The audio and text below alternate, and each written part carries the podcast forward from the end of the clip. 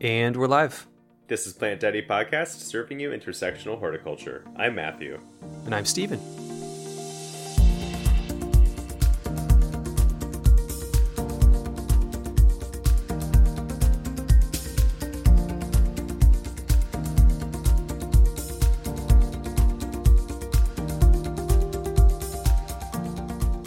Hello, we are back today to talk about a plant that has a truly dreadful reputation for indoor growing. Yep.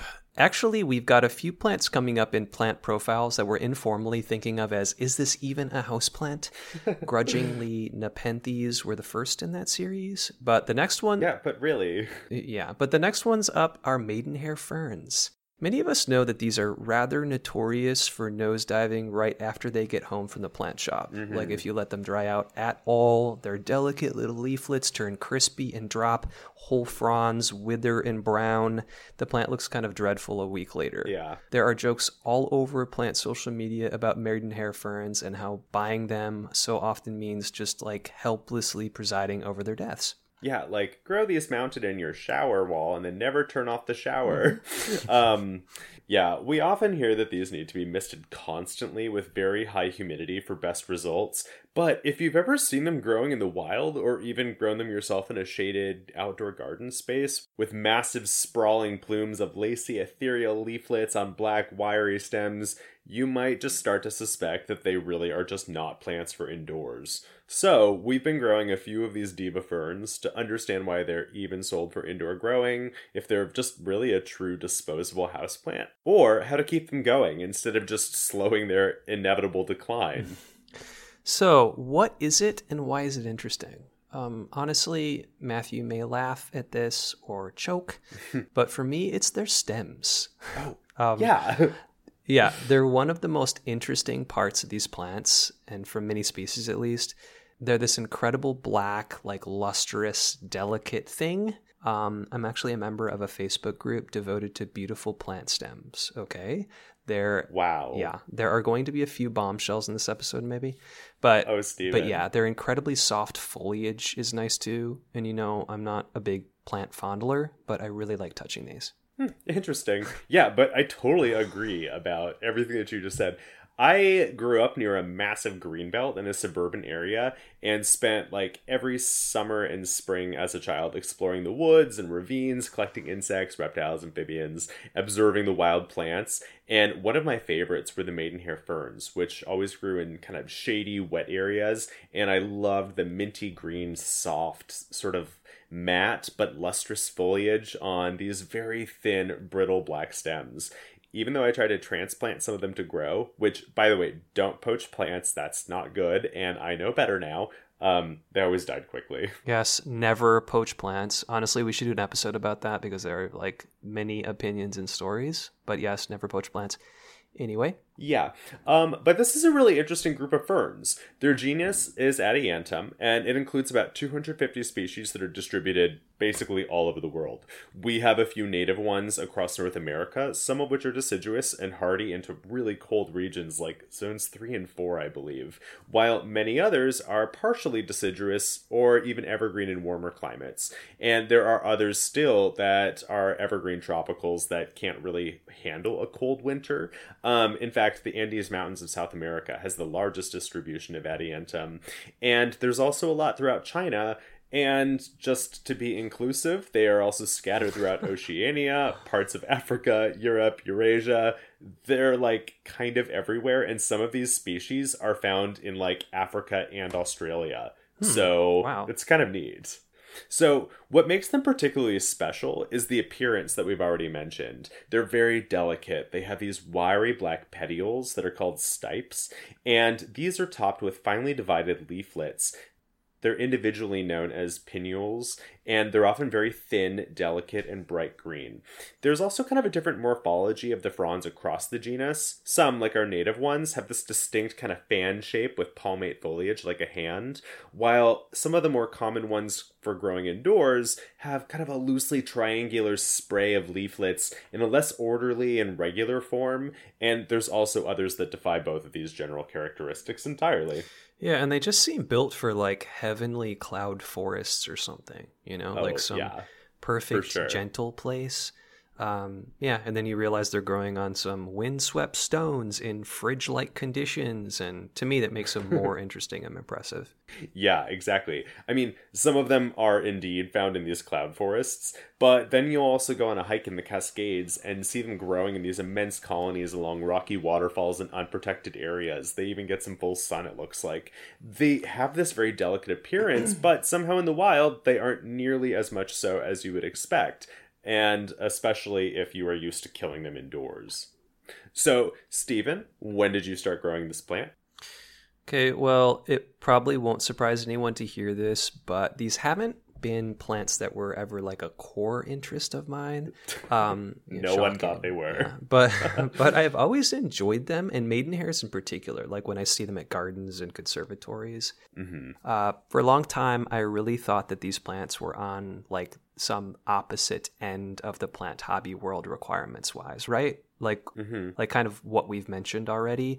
Like they required lower light, I thought, and they were you know, they required space to spill everywhere and they needed humidity and mist and like all of that, which like we're hinting is not the case. Yeah, I mean, it also isn't going to hurt, but um, I've loved their appearance, inspired basically by that childhood of wandering the woods.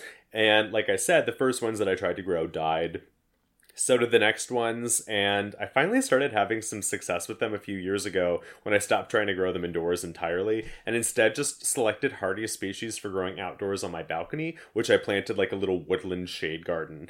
And they all thrived with the same level of care that I gave to the hostas and ornamental grasses, which was occasional watering. Mm-hmm. So um, I've been testing out my indoor growing techniques for maidenhairs because I just honestly can't accept that these plants are beyond my ability to grow.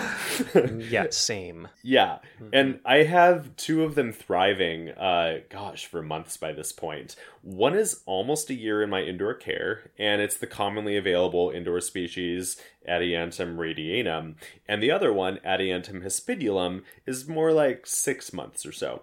The third is a new acquisition that I picked up a couple of weeks ago. Uh, this is Adiantum peruvianum, but I feel confident enough in their care in general by now that I'm not worried about this new one. Nice. So we both got the Adiantum raddianum at about the same time last year. So tell us, how have you been growing this plant? Yeah, so maybe in the last answer it sounded like I didn't have one. I actually do. Okay, um, you know, not all yeah. episodes do I own the plant. This time I do. Spoiler alert: it's actually an impressive plant.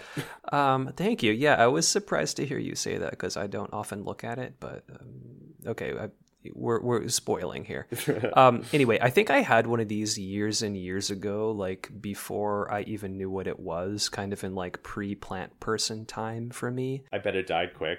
Um, yeah, I think it was something that I put like in a shady spot in the middle of a table and like forgot to water. It was kind of like back then. Yeah. I'm like, oh, why is it crispy? You know, uh, like mm, really yeah. riveting story. But yeah, I was inspired to buy one again several months ago after a trip to Utah where I saw maiden hairs, or I thought maiden hairs, right? I mean, I know now mm-hmm. that they are.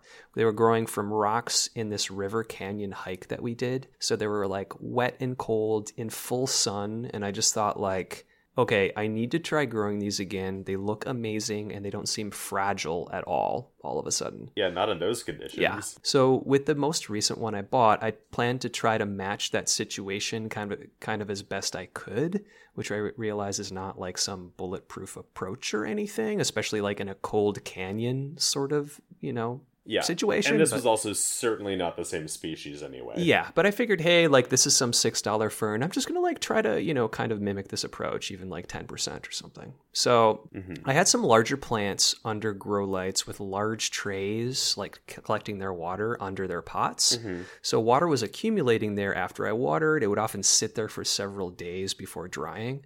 So I figured, hey, like I would, you know, I could find a way to put a maidenhair in one of these water trays it would get consistent light. It's kind of next to these, you know, plants under lights. Mm-hmm. And, you know, the moisture, it, it would get that moisture that I saw in the plants that I saw in Utah, right? Like where the plants yeah. were really thriving.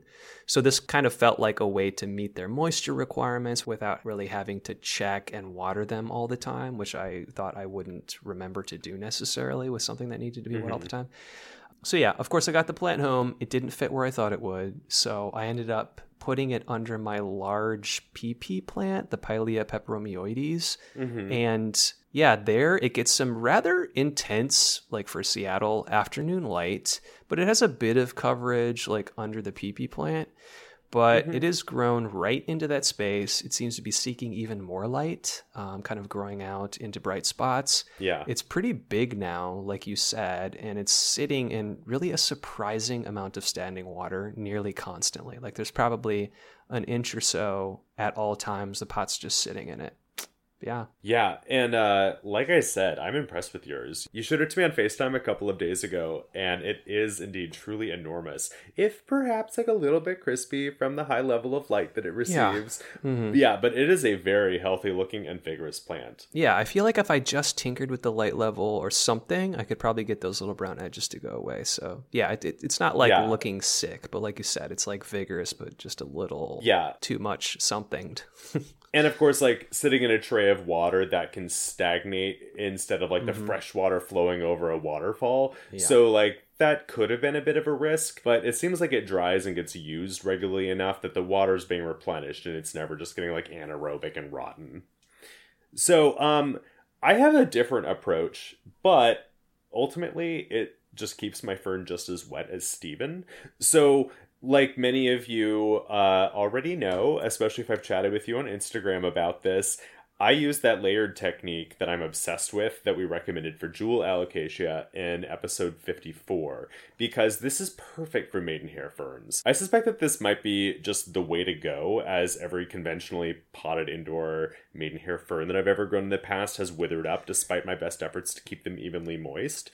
So I potted the radiatum in a fairly generous closed vessel with a thick layer of leca in the bottom, an inch or so of sphagnum on top of that, and then a chunky aroid-esque kind of substrate that was meant to replicate forest floor detritus. And of course, hmm. there's a wick running from the bottom of the vessel up to the root ball of the fern, and I have kept it wet. Okay, and with a self-watering setup like that, I kind of assume that it's typically wet anyway. So what do you mm-hmm. mean exactly when you're like I kept it wet? Like you have all caps wet in the notes here.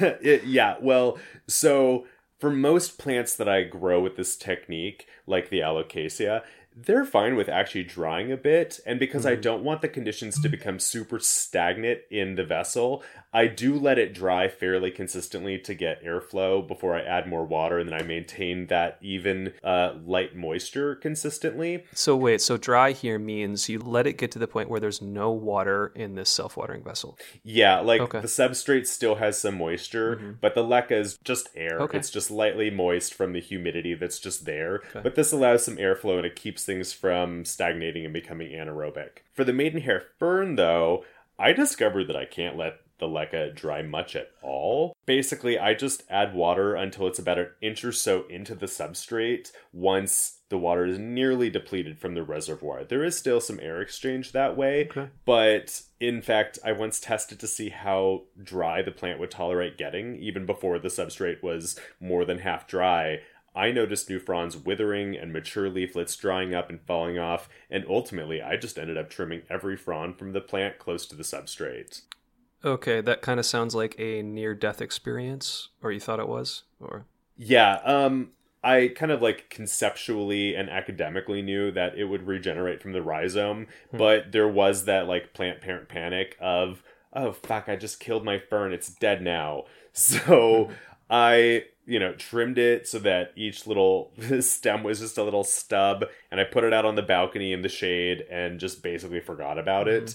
And it's bounced back really impressively, though it did take a little while. okay, yeah. I mean, wait, like oh fuck, it's dead now. That is the quintessential for an experience. Uh, yeah, basically. yeah. So it was a few weeks before that first sad tiny frond peeked out from the rhizome, and I did try to keep it lightly watered through this period despite ignoring it. I wasn't really being very attentive to the plant's needs, but it had no foliage to support, hmm. so patience was what I had to do as it grew enough leaves to then require more regular watering. Eventually, it had a few strong looking fronds, so I brought it back inside, put it under medium bright artificial lighting, and it ended up throwing out a ton of new foliage over the next couple of months. It's nowhere near as large as Stevens, but it does have a really nice form now, as the new foliage wasn't pushing through a mass of mature growth and tangling on itself. So now I Never let the water reservoir run fully dry, even if the substrate still seems damp. Okay. This plant loves water. Yeah, again, mine is always in standing water now. Like this is almost growing like a Drosera, like a you know a Cape Sundew in my house right now. Yeah, I know that may sound weird. Yeah. I'm just kind of telling you what's going on. I'm surprised that it's been okay. Yeah, it, Yeah, but you know, it's working Mhm. for both of us, so let's not, you know, mess it up. Um, for my other one though, uh, the Adiantum hispidulum, this one seems to be a little bit more drought tolerant. Like you can actually kind of tell because the foliage isn't quite as soft and papery; it's a little bit more coarse. Um, it has actually fully dried in its layered watering a couple of times, and this was a mistake, both of them. But I did catch it quickly, and I've never had the same drama from this one as I do the radiatum. Its fronds are to look a little bit withered and pale, and that'll tell me, like, oh crap, you have to water that immediately.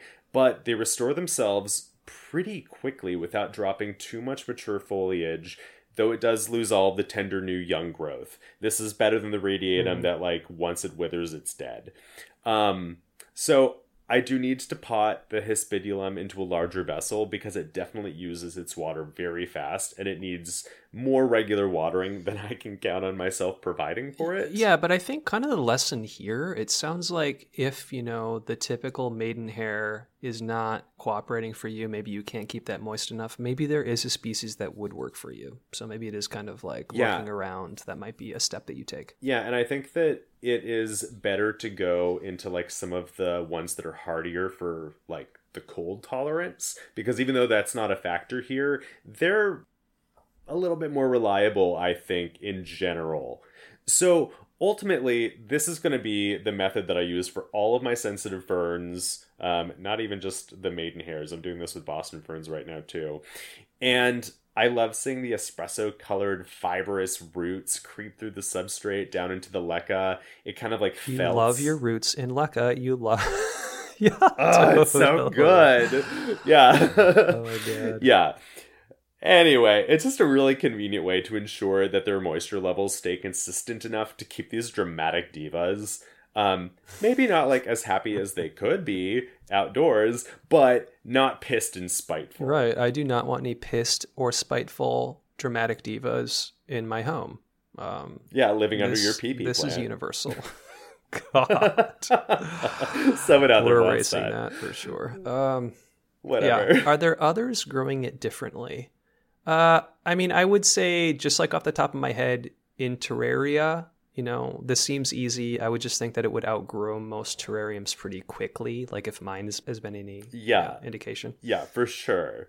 There are some species that stay very small, like Adiantum venustum, which is the Himalayan maidenhair fern. It stays very compact, forms a little mat over time. It's very beautiful. It's actually one of my favorites for outdoors. Hmm. I would like to try it indoors now that I think of it. But most species of these are going to grow large enough that you can really not do them successfully in a terrarium.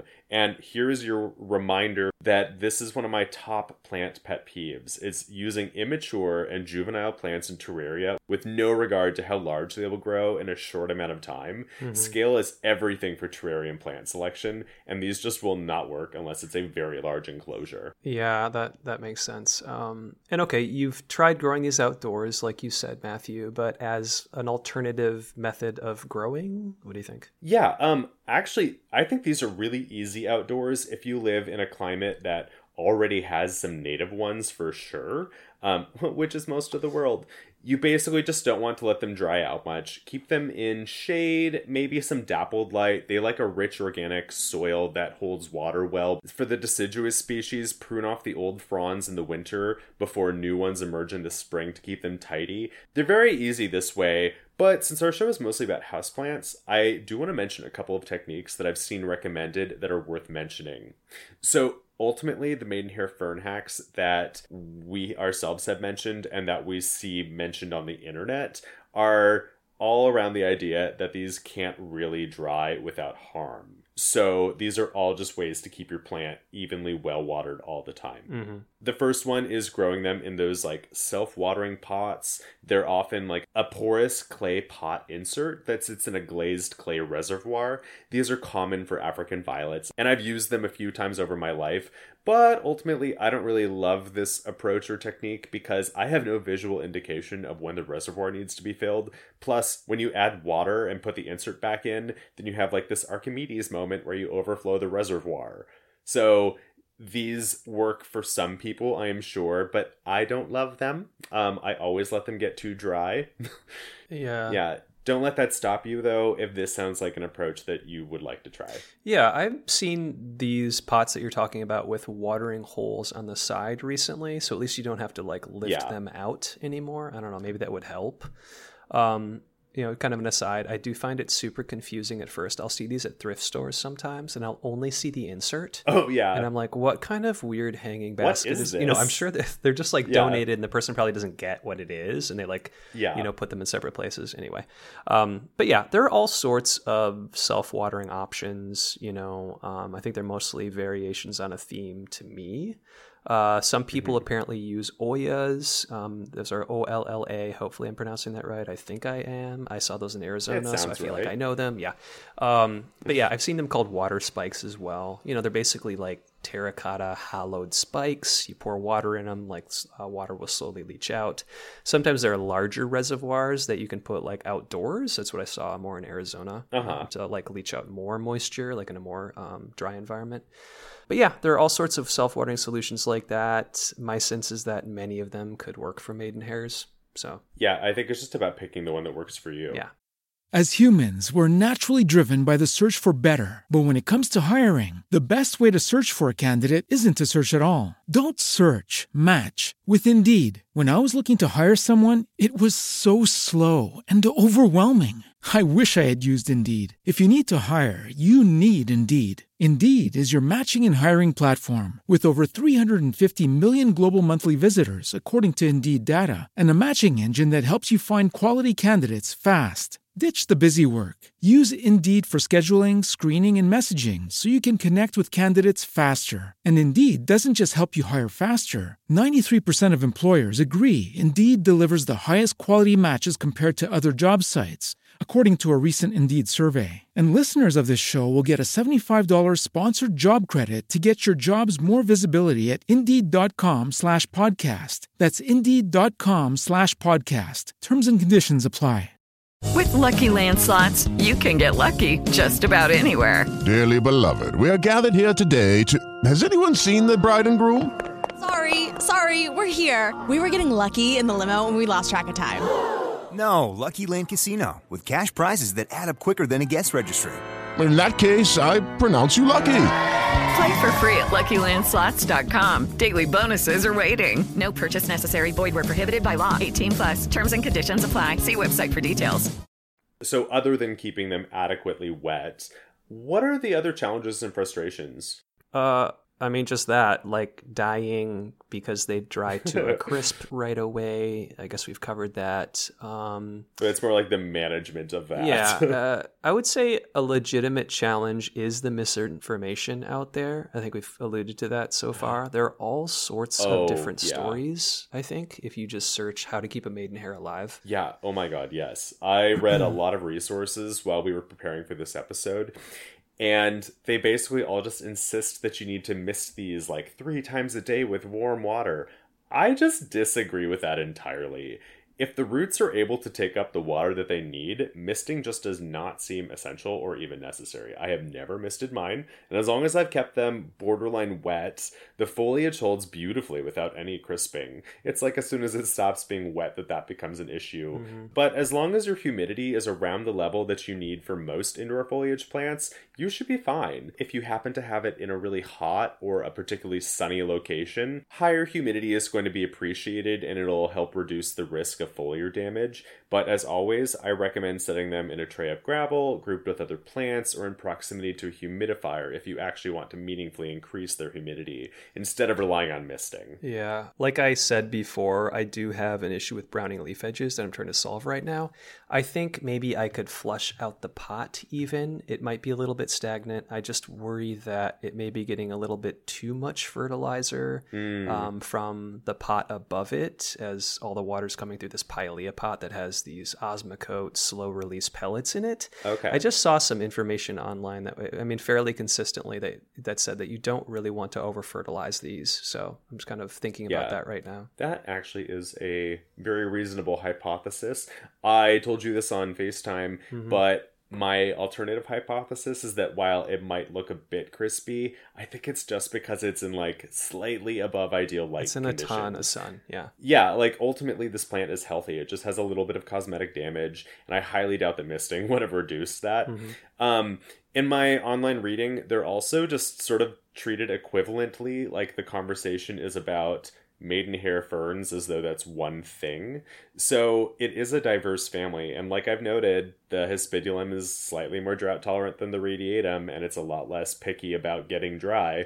So these are not easy plants to troubleshoot with online research because I just honestly think that the information online is generally poor and it's unspecific and it's based on referencing similarly poor articles and perpetuating like frankly useless or misguided false information. Yeah. Very. I'll get off my soapbox. Okay, maybe this next issue won't be a problem for most people, but these can get weedy in greenhouses. That said, Yeah. it's a gorgeous weed to me. Like, I love how they're growing all over Volunteer Park Conservatory, the botanical garden near us here in Seattle. Mm-hmm. So it may be something to think about if you have a growing space where it's going to be super happy like that. But really, is this a challenge? I mean, this is a this is like a good and bad for me. Like I said, I love, Yeah. I love how that looks when there's like like a maidenhair just like popping out from under some growing table. It's like great. yeah. That is really cool, but Yeah. I think that you have significantly bigger problems on your hands if your if your maidenhair fern is like setting spores that grow into full plants on your window tracks or sills. Maybe, yeah. Yeah. One issue that I imagine being pretty common is that if you mess up uh, by letting them get too dry, then they're going to end up looking dreadful, and this can literally just happen in one hot day without warning. yeah. You're going to have to hack it back and let it regrow. This can take time and it can require patience, but the rhizome of a maidenhair fern with crispy leaves is often still viable and it can be recovered. So, not really a challenge, but like the alocasia, just because it looks dead above the soil, don't think that it can't be rehabbed. Sometimes the plant looks rough, but it's not the whole plant. So, you might be tempted to just trim out individual bad looking fronds. Oh God, yeah. Okay, this is something I have sometimes kept up with and then not, and it's like always on my plant chore list. But like I said, this is under Yeah. another plant, so I don't always see it. Yeah, honestly, this is like if you enjoy this, do it. But if you don't, why on earth are you bothering?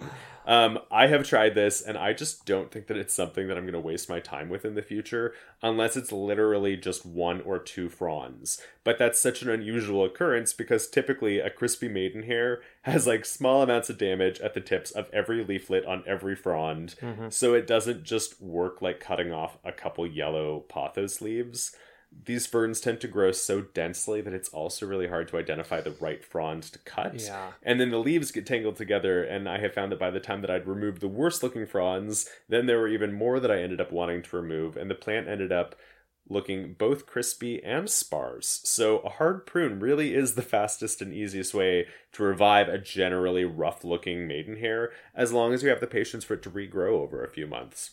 Also, just because these are ferns, don't think that they need very low light levels. As we have said before, the darkest shade outside is brighter than the brightest indirect indoor light.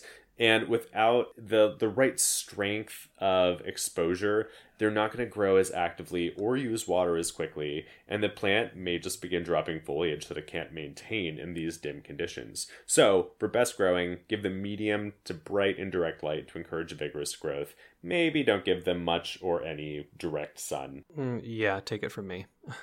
I would throw in that you shouldn't stress about shedding leaves as well. It's kind of along these Oh, yeah. same lines. I guess you're talking about sort of the look of it, but just the fact of it, maybe. Like these plants seem to lose and regrow fronds really quickly and frequently, at least for me right now, you know, like in good mm-hmm. conditions. So I would say a brown part isn't really a sign of disaster or anything for these. This is more obvious for many of us and kind of common sense, I would say, for carnivorous plant people. Like, you know, there are new leaves coming and going all the time. That's just sort of the way of it. Like, you don't have a Yeah. leaf that, like, I look at my Rhaphidophora tetrasperma and I'm like, oh my God, it still has the same leaves from like Yeah. 18 months ago. Okay, this is my Yeah. first experience with that. Okay, but yeah, like you're not gonna be, you know, dusting these or something or whatever people do. Um, yeah, I just feel like sometimes foliage people need to hear that. I don't know. Yeah, and there's a difference between like the crispy leaves from inadequate water. Those are going to be the whole plant, but Mm-hmm. Yeah. just the life cycle of each frond. The oldest Mhm. fronds are going to gradually brown up, and then those individual leaflets will fall off freely. Yeah. If you look under the leaves of Steven's plant, there's probably a ton of browned fronds that are just completely subsumed by Um, their younger, fresher. Yes, I don't like to talk. It's true. okay, sorry. Yeah, but you know, to speak to your message, I think that um, having foliage and parts of plants just die off regularly is a general concern for the majority of houseplant people, whether they're into tropicals or succulents or what have you. And you are just certainly not a typical example of this type of plant parent. But yeah, like wow. Okay. you just Um, you approach plants so differently. This is just a huge dilemma for most feeling people. very othered. okay. You're special. Um, I'll be over here weeping. Sorry. Yeah, but like this is classic like hashtag fern Yeah. culture, and we just have to be okay with it when we're growing these indoors. Yeah. Okay, so anyway, to wrap this up, Steven, why do we think it's popular? It's that look. It's like the delicate, cascading, interestingly shaped foliage, the black stems, don't forget. Mm-hmm. And the form is just cool. It's different than many ferns, even. Agreed. Plus, I think that there is an intrigue there for plants that are reputedly challenging, and these are very ornamental as well, so I can see it being a great, like, challenge plant for an experienced plant parent. Unfortunately, I think they are also appealing enough that perhaps the majority of plants purchased have just been there to help teach their plant parent a lesson in loss. And this is the first plant that I recommend never giving as a gift to an unsuspecting person. The number one plant to buy if you need to teach a lesson in loss. Okay. Like this I is mean, this I feel like is a plant It's like list. buying a kid a hamster. yeah, we could oh god. okay. Uh. I'm just like it's I feel like it's a list we could put together, okay? Plants for teaching lessons in loss. That's a book. We'll make a coffee table Oh, book. you're right, it's a book. Oh, Okay. Yeah. So I also love the different forms of these plants. Honestly, raddianum is very meh to me. Like it's so mm, precious. Like Yeah. I told Steven that it reminded me of a 1980s bouquet of roses with baby's breath. And I was like, I love baby's breath. yeah, and then I just kind of reflected on that for a while. Yeah. Um, I really love the palmate styles. Like the hispidulum that I'm growing is my favorite because it has rosy pink new foliage and it stands out really nicely as it matures. I'm also really excited about my Peruvianum, which has really large leaflets, and it develops this really remarkable appearance as it matures that does not look like a typical maidenhair fern. There are a lot of choices out there for different tastes beyond what you'll typically encounter at garden centers. Yeah, and I even found a new one as I was Googling that I might try to order. Um, Adiantum reniforme. Yeah. It kind of looks like a pennywort. I recommend Googling Oh, it's so it. weird. Yeah, and or sending me a baby one if you order. yeah, they are pretty neat. I would never guess that was a maidenhair. Yeah. Um, but besides like the ones that we have to order online because they're so unusual, how available are these if you're trying to find one? Around here, extremely. I think almost any garden store I can think of around here would have one on hand at all times or nearly. What do you think? I think that's pretty true. I think you'll get these at Trader Joe's and Safeway, Oh, like yeah, grocery yeah. store. Yeah. I also recommend looking at the outdoor shade section of nurseries to get a little bit more varieties than like the omnipresent raddianum. Even temperate species can be grown as houseplants. So I've been playing around with these to see if there is like, you know, any long term decline caused by not having a cool or cold winter dormancy.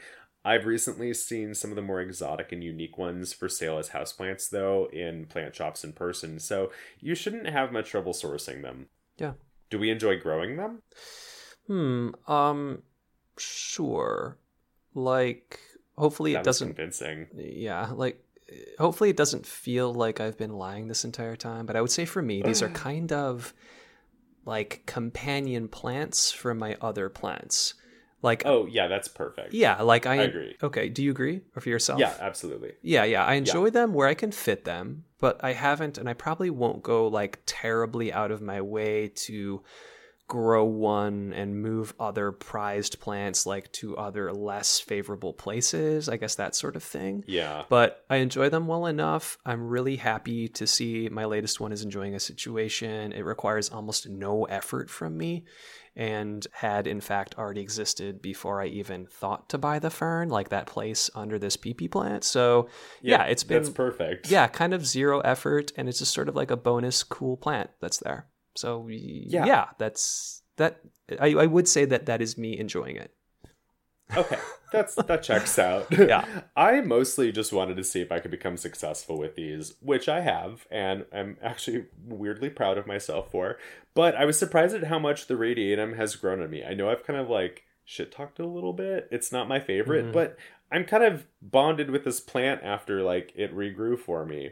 I still like the others better, and with this layered planting approach that I'm using, I find them to be no more challenging than any other plant that has a particular relationship with water that has to be respected. Yeah. I am definitely going to get others, and I will seek out some of the specific ones that I like but haven't yet grown myself. Yeah, so it's just like kids, right? I mean, you like certain ones more. Yeah, exactly. I think there's also something very impressive and rewarding about growing these plants that have such an earned reputation for being challenging, and it's even better if it doesn't require that much work on your part to keep them going strong. Yeah. I know that people who use my guest bathroom will notice my lush maidenhair ferns now, and I hope that they are sufficiently impressed with how healthy they look. Oh, this has a lot of pressure when using your guest bathroom. Uh, You need to keep that in mind. yeah, I am already nervous. Um, I require a compliment. yeah, yeah, but is this the challenge plant that you want to be recognized, though? Oh, yeah, no. I could just think of other things that you might, you know, want, like many other things. Like I don't know, Matthew. Are is this some healing of a past fern trauma that makes it feel really good? yeah. That would make more sense to me. I don't know. don't make Um, me sound negative, okay? This is your fault.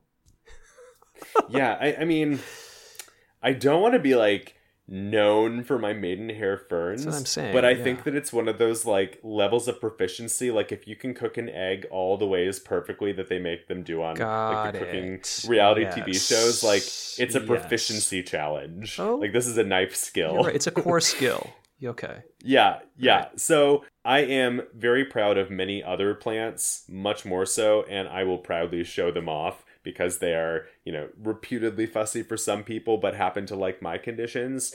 I think, though, that while a lot of those plants tend to be ones that others might succeed with, maidenhair ferns are universally recognized as being a challenge and therefore universally appreciated when seen thriving in someone's home. You know, it's it's that core skill. Okay, yeah. I will take what I can, even if these are indeed a lower tier interest plant for Mm-hmm. me. Okay. So, listeners of On the Ledge might have already heard me talk about these ferns with Jane Perrone, and Steven and I actually each guested on her show's Diva Week, which was episode 140. And we talked about challenging plants, and coincidentally, he discussed Nepenthes and I discussed Adiantum, which happened to be the first two topics for our Are These Even Houseplants plant profiles. Okay, small correction there. Um, I think the Nepenthes it was supposed to be in Diva Week, actually, but then it was Oh. in it was in like a foliage episode instead. So that's some behind the scenes on the ledge working. It might be it might be a Oh, or maybe I just misinterpreted. Okay. Sorry, Jane. We don't want to give away your trade secrets. yeah.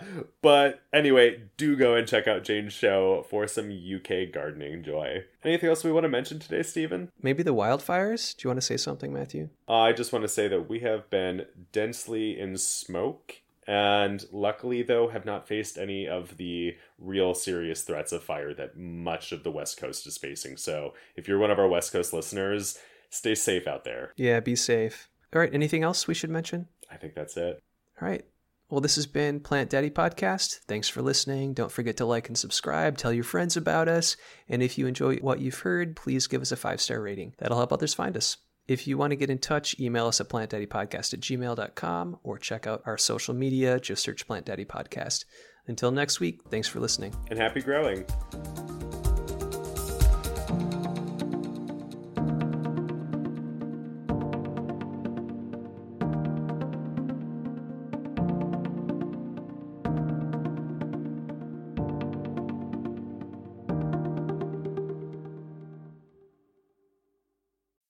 As humans, we're naturally driven by the search for better. But when it comes to hiring, the best way to search for a candidate isn't to search at all. Don't search, match with Indeed. When I was looking to hire someone, it was so slow and overwhelming. I wish I had used Indeed. If you need to hire, you need Indeed. Indeed is your matching and hiring platform with over 350 million global monthly visitors, according to Indeed data, and a matching engine that helps you find quality candidates fast. Ditch the busy work. Use Indeed for scheduling, screening, and messaging so you can connect with candidates faster. And Indeed doesn't just help you hire faster. 93% of employers agree Indeed delivers the highest quality matches compared to other job sites, according to a recent Indeed survey. And listeners of this show will get a $75 sponsored job credit to get your jobs more visibility at Indeed.com slash podcast. That's Indeed.com slash podcast. Terms and conditions apply.